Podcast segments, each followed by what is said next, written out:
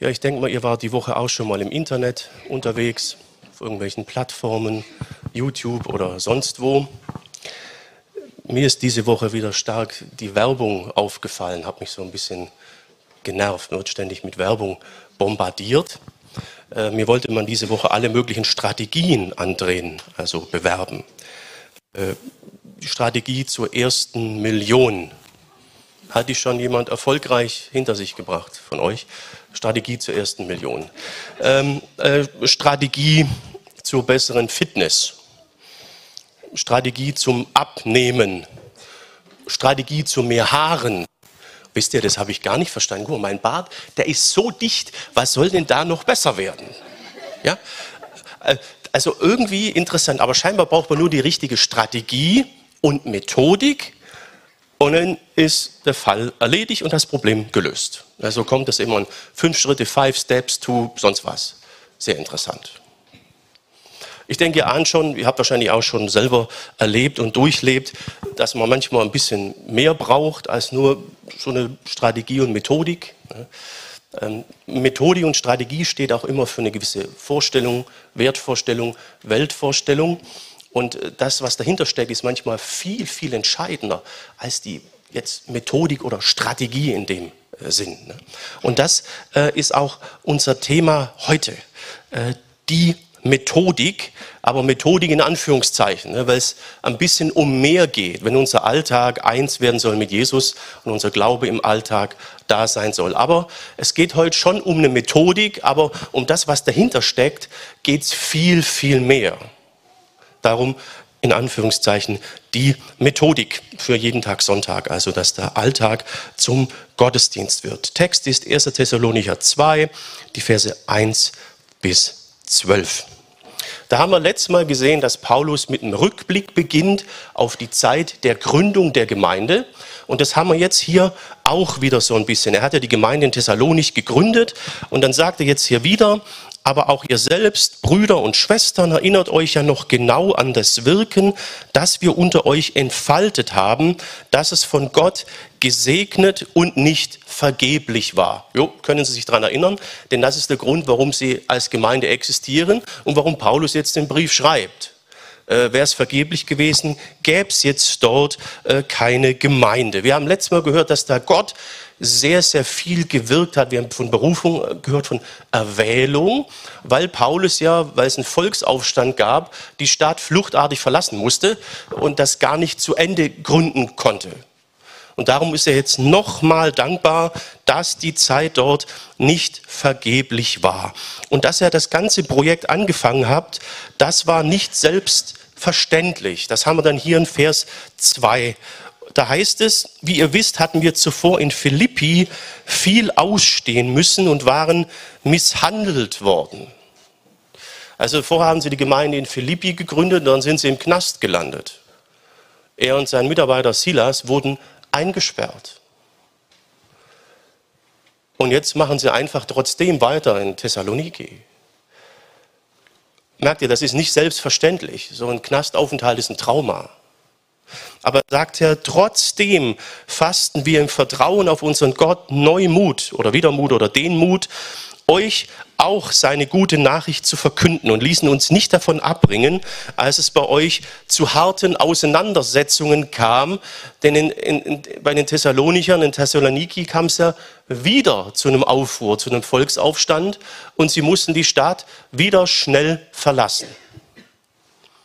Also zweimal hintereinander etwas, was wir heute als traumatisches Erlebnis bezeichnen würden. Aber nach dem Knastaufenthalt in Philippi gingen sie weiter, weil Gott ihnen Mut schenkte, weil sie angetrieben waren von der Botschaft. Und ähm, laut Vers drei kann man da die Motivation von Paulus ablesen und von seinem Team. Er sagt hier, ihr könnt daran sehen, wenn wir zum Glauben an die gute Nachricht aufrufen, folgen wir nicht irgendwelchen Hirngespinsten. Wir tun es auch nicht in eigennütziger und betrügerischer Absicht. Ja, wer irgendeinem Hirngespinst folgt, der setzt nicht Leben, Freiheit und Gesundheit ein. Und wer das aus Eigennutz tut, tut sowas auch nicht. Also ihre Motivation, ihr Antrieb war ein anderer. Es war die Leidenschaft für Christus und seine Botschaft. Daran erinnert er nochmal, weil die Thessalonicher jetzt ja auch noch unter Druck sind. Sie haben sich von den Götzen abgewandt, habe ich letztes Mal gesagt. Und der ganze Alltag war eben da von den griechischen Göttern äh, geprägt. Bis ins Essen hinein, bis in die Gemeinschaft hinein. Und hier erklärt er dann auch noch genauer, was das bedeutet, diese richtige Motivation. Wörtlich sagt er, sie haben keine schmutzige Motivation gehabt. Das führt er dann noch ein bisschen genauer aus in Vers vier. Er sagt, nein, Gott hat uns geprüft und zum Dienst für die gute Nachricht brauchbar gefunden. Deshalb und nur deshalb, merkt ihr, wie er das betont, verkündigen wir sie. Wir wollen nicht Menschen gefallen, sondern ihm, der unsere geheimsten Gedanken kennt. Versucht mal jemanden zu gefallen, der alle eure Gedanken kennt. Ist nicht so leicht, ne? Das ist das Ziel von Paulus. Und dann erklärt er das noch weiter, was das heißt, dass sie nicht Menschen gefallen wollten. Er sagt, ich habe euch nie nach dem Mund geredet, ihr wisst es. Genauso wenig ging es mir jemals insgeheim um den eigenen Vorteil. Gott kann es bezeugen, denn er sieht ja unsere Gedanken. Ich wollte euch nicht von Menschen geehrt werden, weder von euch noch von irgendjemand sonst.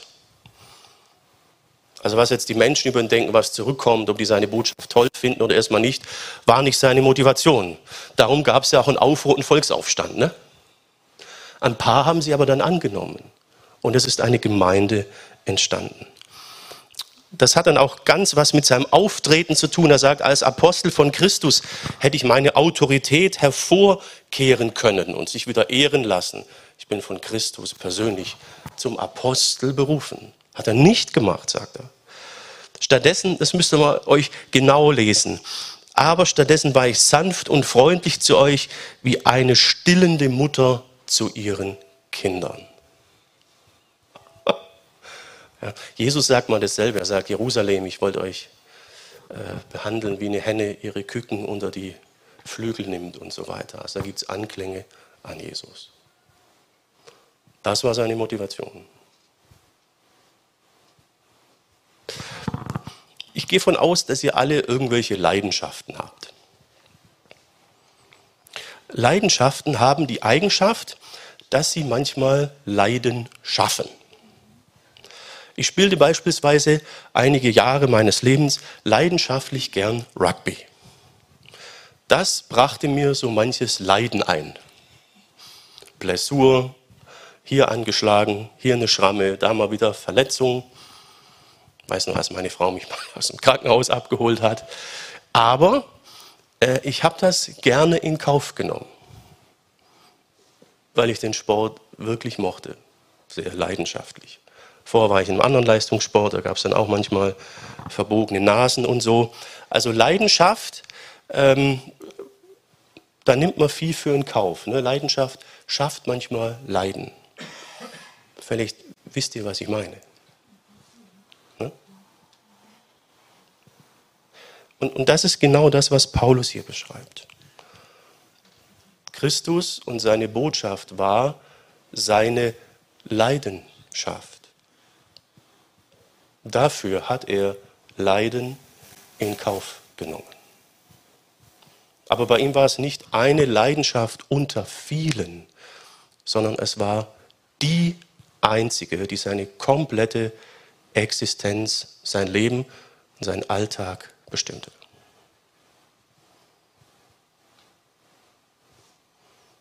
Das ist der erste Schritt der Methodik zum Alltagsgottesdienst. Es braucht äh, Leidenschaft für Gott und Jesus. Also wenn Jesus wirklich eine Rolle in unserem Alltag spielen soll, die zentrale Rolle, dann ist diese Leidenschaft der Schlüssel. Denn wenn etwas deine Leidenschaft ist, gehört dem oder demjenigen und was auch immer dein Herz. Dafür wirst du immer Zeit, immer Kraft, immer Energie haben. Es wird immer in deinem Leben präsent sein. Letztes Mal habe ich Martin Luther zitiert, der sagte, woran dein Herz hängt, das ist euer Gott. Das ist das Zentrum des Lebens. Und wir haben gehört, dass dort eigentlich Jesus sein möchte. Wenn das der Fall ist und alles drumherum gruppiert ist und Jesus nicht nur ein Baustein um dich herum ist, dann ist das mit dem Alltagsgottesdienst überhaupt kein Problem. Wie bekommen wir jetzt Leidenschaft? Dafür gibt es auch keine Methodik, die kann man nicht generieren. Die kann man nur empfangen und selbst bekommen, wenn man die Leidenschaft von Gott und Jesus wirklich begriffen und verstanden hat. Ansonsten wird das äh, problematisch. Ansonsten wird man immer gucken, dass man ihn auch noch irgendwie reinnimmt, und es wird dann immer darum gehen, dass letztlich von der Bibel und dem, was wir tun, am besten immer das rauskommt, was man selber gerne hätte oder so. Ne? Stellt euch mal vor, Jesus hätte so agiert, wir wären verloren. Leidenschaft. Und da ist gerade der Philipperbrief, also die Gemeinde, die vor den Thessalonichern gegründet haben, also da hat Paulus ja auch einen Brief hingeschrieben, sehr, sehr interessant. Dort schreibt Paulus, er, gemeint ist Jesus, war in allem Gott gleich. Und doch hielt er nicht gierig daran fest, so wie Gott zu sein. Er gab alle seine Vorrechte auf und wurde einem Sklaven gleich. Er wurde ein Mensch in dieser Welt, teilte das Leben der Menschen. Im Gehorsam gegen Gott erniedrigte er sich so tief, dass er sogar den Tod auf sich nahm, ja, den Verbrechertod am Kreuz. Warum hat er das getan? Aus Leidenschaft. Für diese Welt, für uns Menschen. Also das ist das Erste, was du heute deutlich hören solltest. Du bist seine Leidenschaft, seine Passion. Darum tat er diesen Schritt.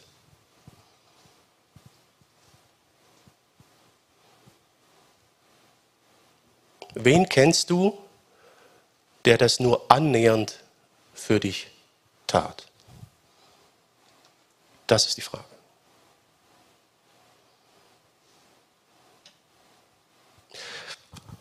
Also er gab seine Stellung im Himmel auf, seine Unsterblichkeit, er wurde ja Mensch, erstmal Baby und dann Mensch. Und dieses Leben hat er dann nochmals aufgegeben und sich am Kreuz geopfert. Also er hat praktisch seine Existenz sich selbst zweimal hingegeben. Und ihr könnt euch sicher denken, dass ihm das dann auch reichte. Also ein drittes Mal wird es nicht geben. Er ging bis an die Schmerzgrenze, bis in den Tod und darüber hinaus. Mehr kann selbst Gott nicht tun. Leidenschaft.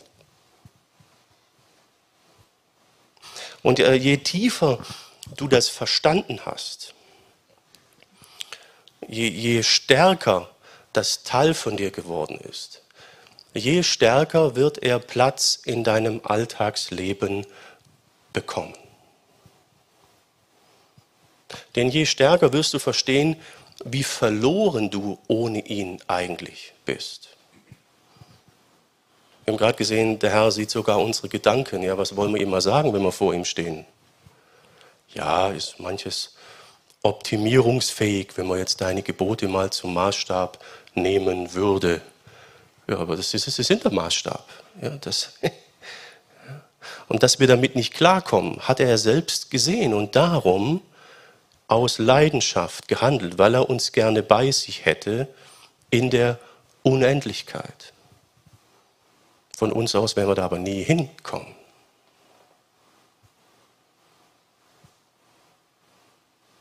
Das ist der entscheidende Punkt. Das ist die in Anführungszeichen Methodik. Leidenschaft. Ist gut, wenn du dir in der Stille mal dich vors Kreuz stellst in Gedanken oder ich weiß nicht, wie du deine Stille gestaltest und einfach mal denkst, du berührst hier das Kreuz und machst dir deutlich, das ist dein Platz am Kreuz. Er hat nur mit dir getauscht. Es ist ja nicht seine Sünde und seine Schuld. Es ist nicht seine Unfähigkeit, eins mit Gott zu sein. Es ist unsere, es ist deine. Aber seine Liebe, seine Leidenschaft trieb ihn dazu, so zu handeln. Und bei Paulus hat es dann auch richtig durchgeschlagen. Er, er war ja brillanter Theologe. Er sagt, er war Schüler von Rabbi Gamaliel. Das war einer der damaligen führenden Lehrer. Er war Jude, gleichzeitig römischer Bürger, beides zusammen. Da warst du damals schon echt eine Besonderheit. Er war eine Karriereleiter ganz oben, aber Pharisäer, also sehr, sehr gesellschaftlich waren die zum Teil sehr angesehen, weil sie das Gesetz so ernst nahmen. Und er war Bevollmächtigter vom jüdischen Hohen Rat, vom höchsten religiösen und politischen Gremium, das es damals in seinem Volk gab. Also höher hätte man karrieremäßig nicht steigen können. Und in dieser Vollmacht hatte er dann zu Anfang auch die Christen und die Gemeinden verfolgt. Das war Paulus. Und jetzt schreibt er hier, was die Leidenschaft Jesu aus ihm machte. Er schreibt hier aber alles dies, was früher als Vorteile schien, habe ich durch Christus als Nachteil erkannt. Ich betrachte überhaupt alles als Verlust mit dem überwältigenden Gewinn, dass ich Jesus Christus als meinen Herrn kenne. Durch ihn hat für mich alles andere seinen Wert verloren. Ja, ich halte es für bloßen Dreck. Nur noch Christus besitzt für mich einen Wert. Als Jesus ihm begegnet war, er auf dem Esel, da hat sie ihn vom Esel gehauen. Ne? Also die Leidenschaft Jesu hat ihn richtig umgehauen. Vielleicht ist das auch eine Methodik, die bei uns mal notwendig wäre.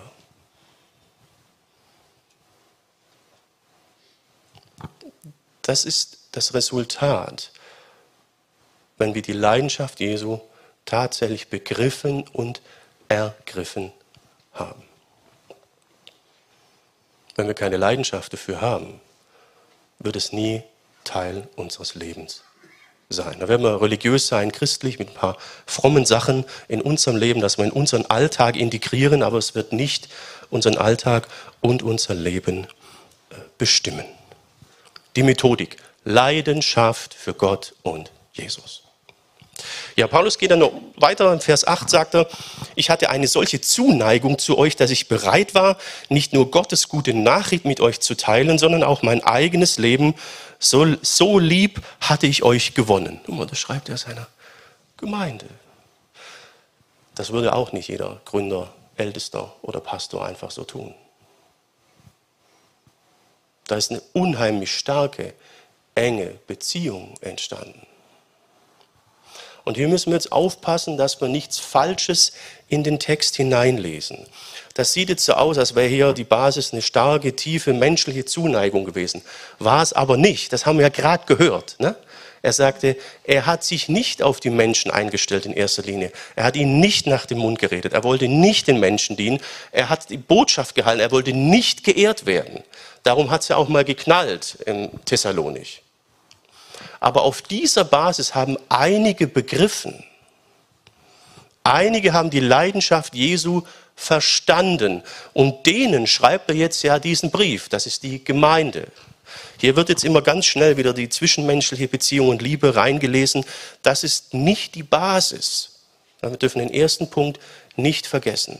Aber es gibt Menschen, die haben diese Basis angenommen. Und da ist eine sehr, sehr starke, enge Beziehung. Beziehung entstanden.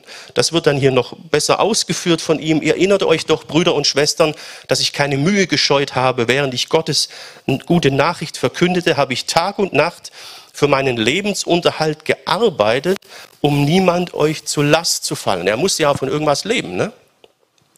Er war ja Zeltmacher. Und er also tags und nachts, also er hat gearbeitet, was er konnte, um irgendwie um die Runden zu kommen, damit er gleichzeitig den Freiraum hat, die Leute noch näher zu Jesus ranzuführen. Merkt ihr diese Leidenschaft? Das hat er nicht nur an diesem Ort gemacht, sondern an, an mehreren. Da sagt er, ich rufe euch selbst und Gott als Zeugen an. Mein Verhalten gegen euch, die ihr gute Nachricht annahmt, war gottgefällig, redlich und untatlich. Ihr wisst selbst, ich war zu euch allen, zu jedem und zu jeder, wie ein Vater zu seinen Kindern. Also ein Vater, ne?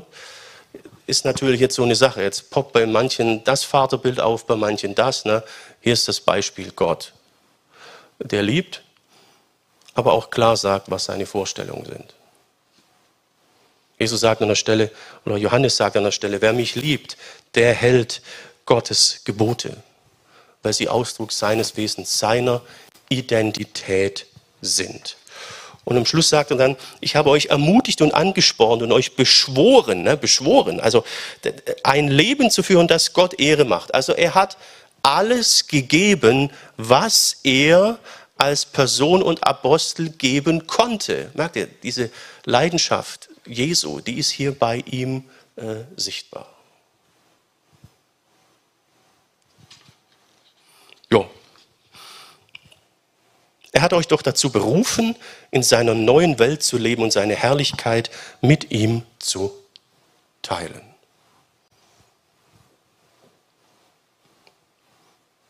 Ich war letzten Sonntag nochmal nach dem Gottesdienst hier im, im, im Gemeindehaus und habe den Hausmeister hier angetroffen. Der war gerade bei, der hat so einen Feuerlöscher draußen, so ein Schild, wo der Feuerlöscher darauf hingewiesen wird, an die Wand geklatscht und so ein ähm, Plan für den Rettungsweg. Ne? Sonntagnachmittag. Da haben wir so ein bisschen geredet. Ja, und das hat er jetzt halt nicht gemacht, weil er Sonntagnachmittag gern Dinge an die Wand klebt. Ne? ähm, sondern weil letzten Montag halt Brandschutzprüfung oder Brandschutzbegehung war. Und wenn denen was nicht passt, dann gehen die einfach wieder und kommen nächstes Mal wieder und du bezahlst halt. Und der Brandschutzmann, der läuft auch nicht durch die Gegend, weil er gern Häuser von innen sieht, sondern weil es halt wichtig ist, dass man im Zweifel äh, einen Rettungsweg hat. Ne? Also die Motivation für das, was wir tun, ist oft eine höhere, nicht das eigentliche Doing. Ne? Das ist ja oft so. Ja. Und das ist das Prinzip, das wir auch hier im, im Text haben.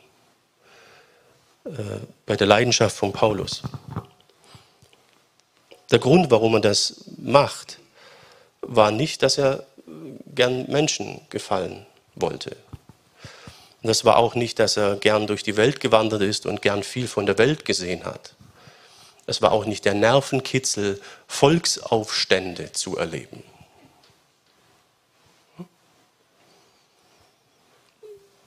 Sondern die Motivation war eine höhere Motivation, war seine Leidenschaft, war ein anderes Ziel zu erreichen, nämlich, dass die Menschen gerettet sind.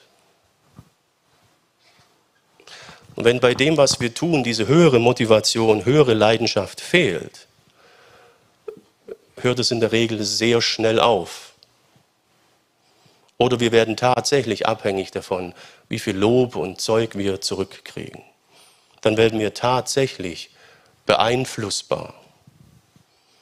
Und die Kraft ist irgendwann weg.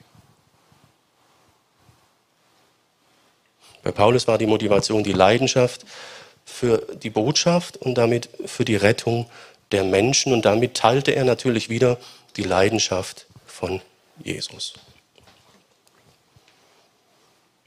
Wir sind uns alle drin einig, denke ich, dass es ohne Brandschutz billiger wäre. Diese Melder da, die sind ja die Lizenz zum Geld äh, drucken. Ne? Wäre es vernünftiger? Nicht, ne? Wir sind uns einig, dass Paulus das einfacher gehabt hätte, wenn er ja, mal ein bisschen mehr Urlaub gemacht hätte und das Ganze nicht so eng gesehen hätte. Hätte sich so manches Trauma ersparen können. Wäre es vernünftiger gewesen? Ist doch vernünftig. Achte viel, viel mehr da auf dich selbst. Ne? Hm.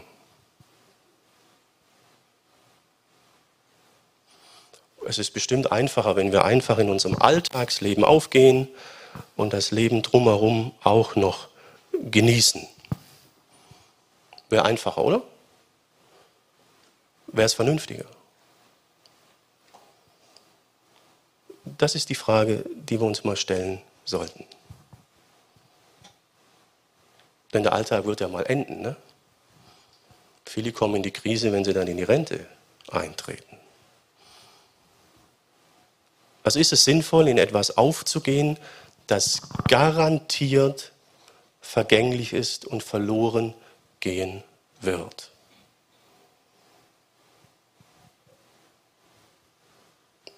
Die Antwort müsst ihr selbst geben. Ich habe sie mir gegeben, ich halte es für nicht vernünftig.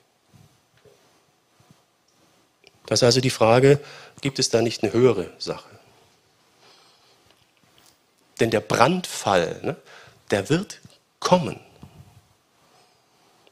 Problematische Zeiten im Leben werden kommen. Bei manchen früher, bei manchen später, bei manchen mehr, bei manchen weniger.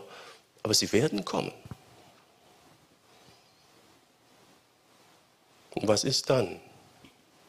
Guck mal, wenn wir die letzten drei Jahre angucken, oder letztes Mal nehmen wir die, nächsten, die letzten vier, noch ein Jahr davor hätten alle für vollkommen unmöglich gehalten, was da geschehen ist, oder? War es vernünftig und realistisch, so zu leben, als könnten solche Dinge nie geschehen? Die Bibel meint nein.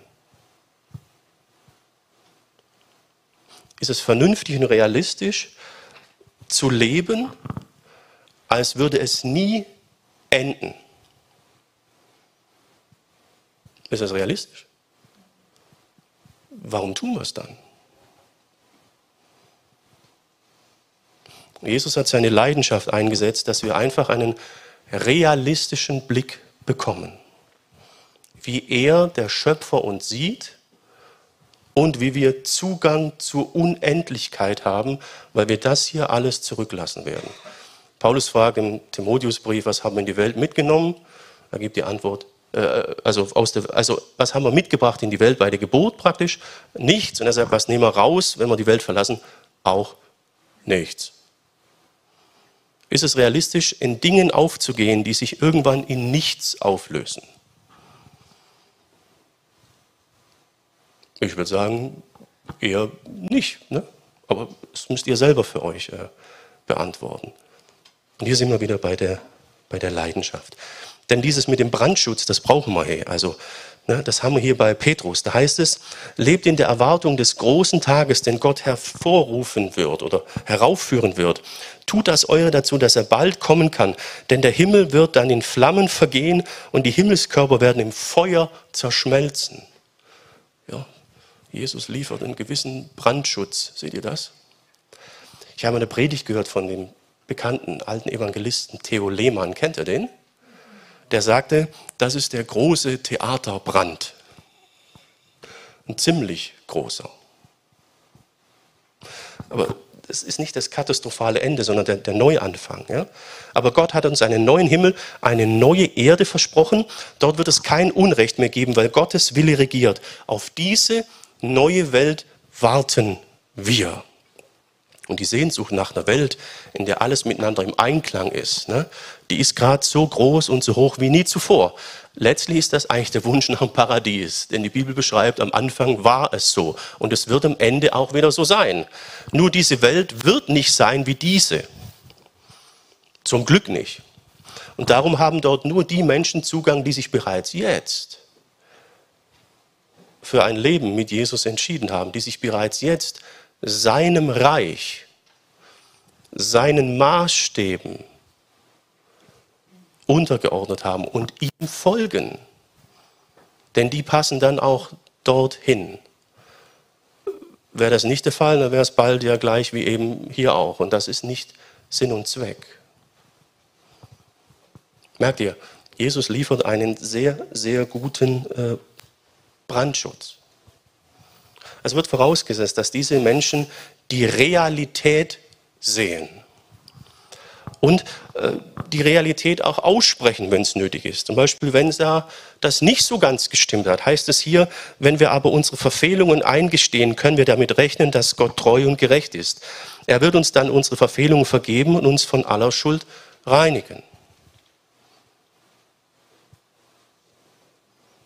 Das ist die Basis, die innere Haltung, die Voraussetzung für die neue Welt äh, Gottes.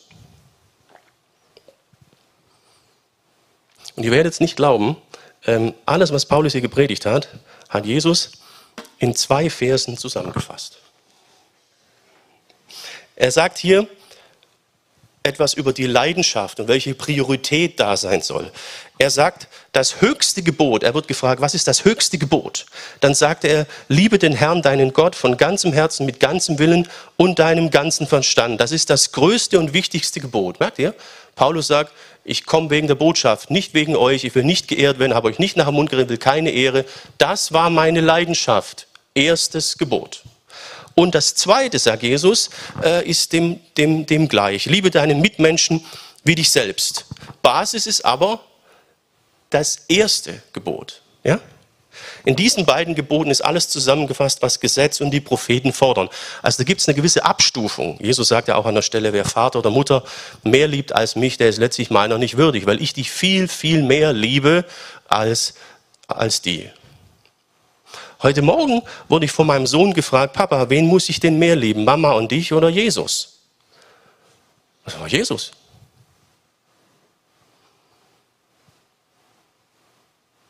Das ist der Punkt. Leidenschaft. Merkt ihr, wie eng Paulus von dem hier geleitet war? Das war eigentlich die Prämisse, die können Sie über den ganzen Thessalonicher Brief schreiben. Leidenschaft. Also, Gottesdienst im Alltag, die Methodik, die Leidenschaft Jesu muss Teil von uns selbst sein. Dann kommt das ganz automatisch.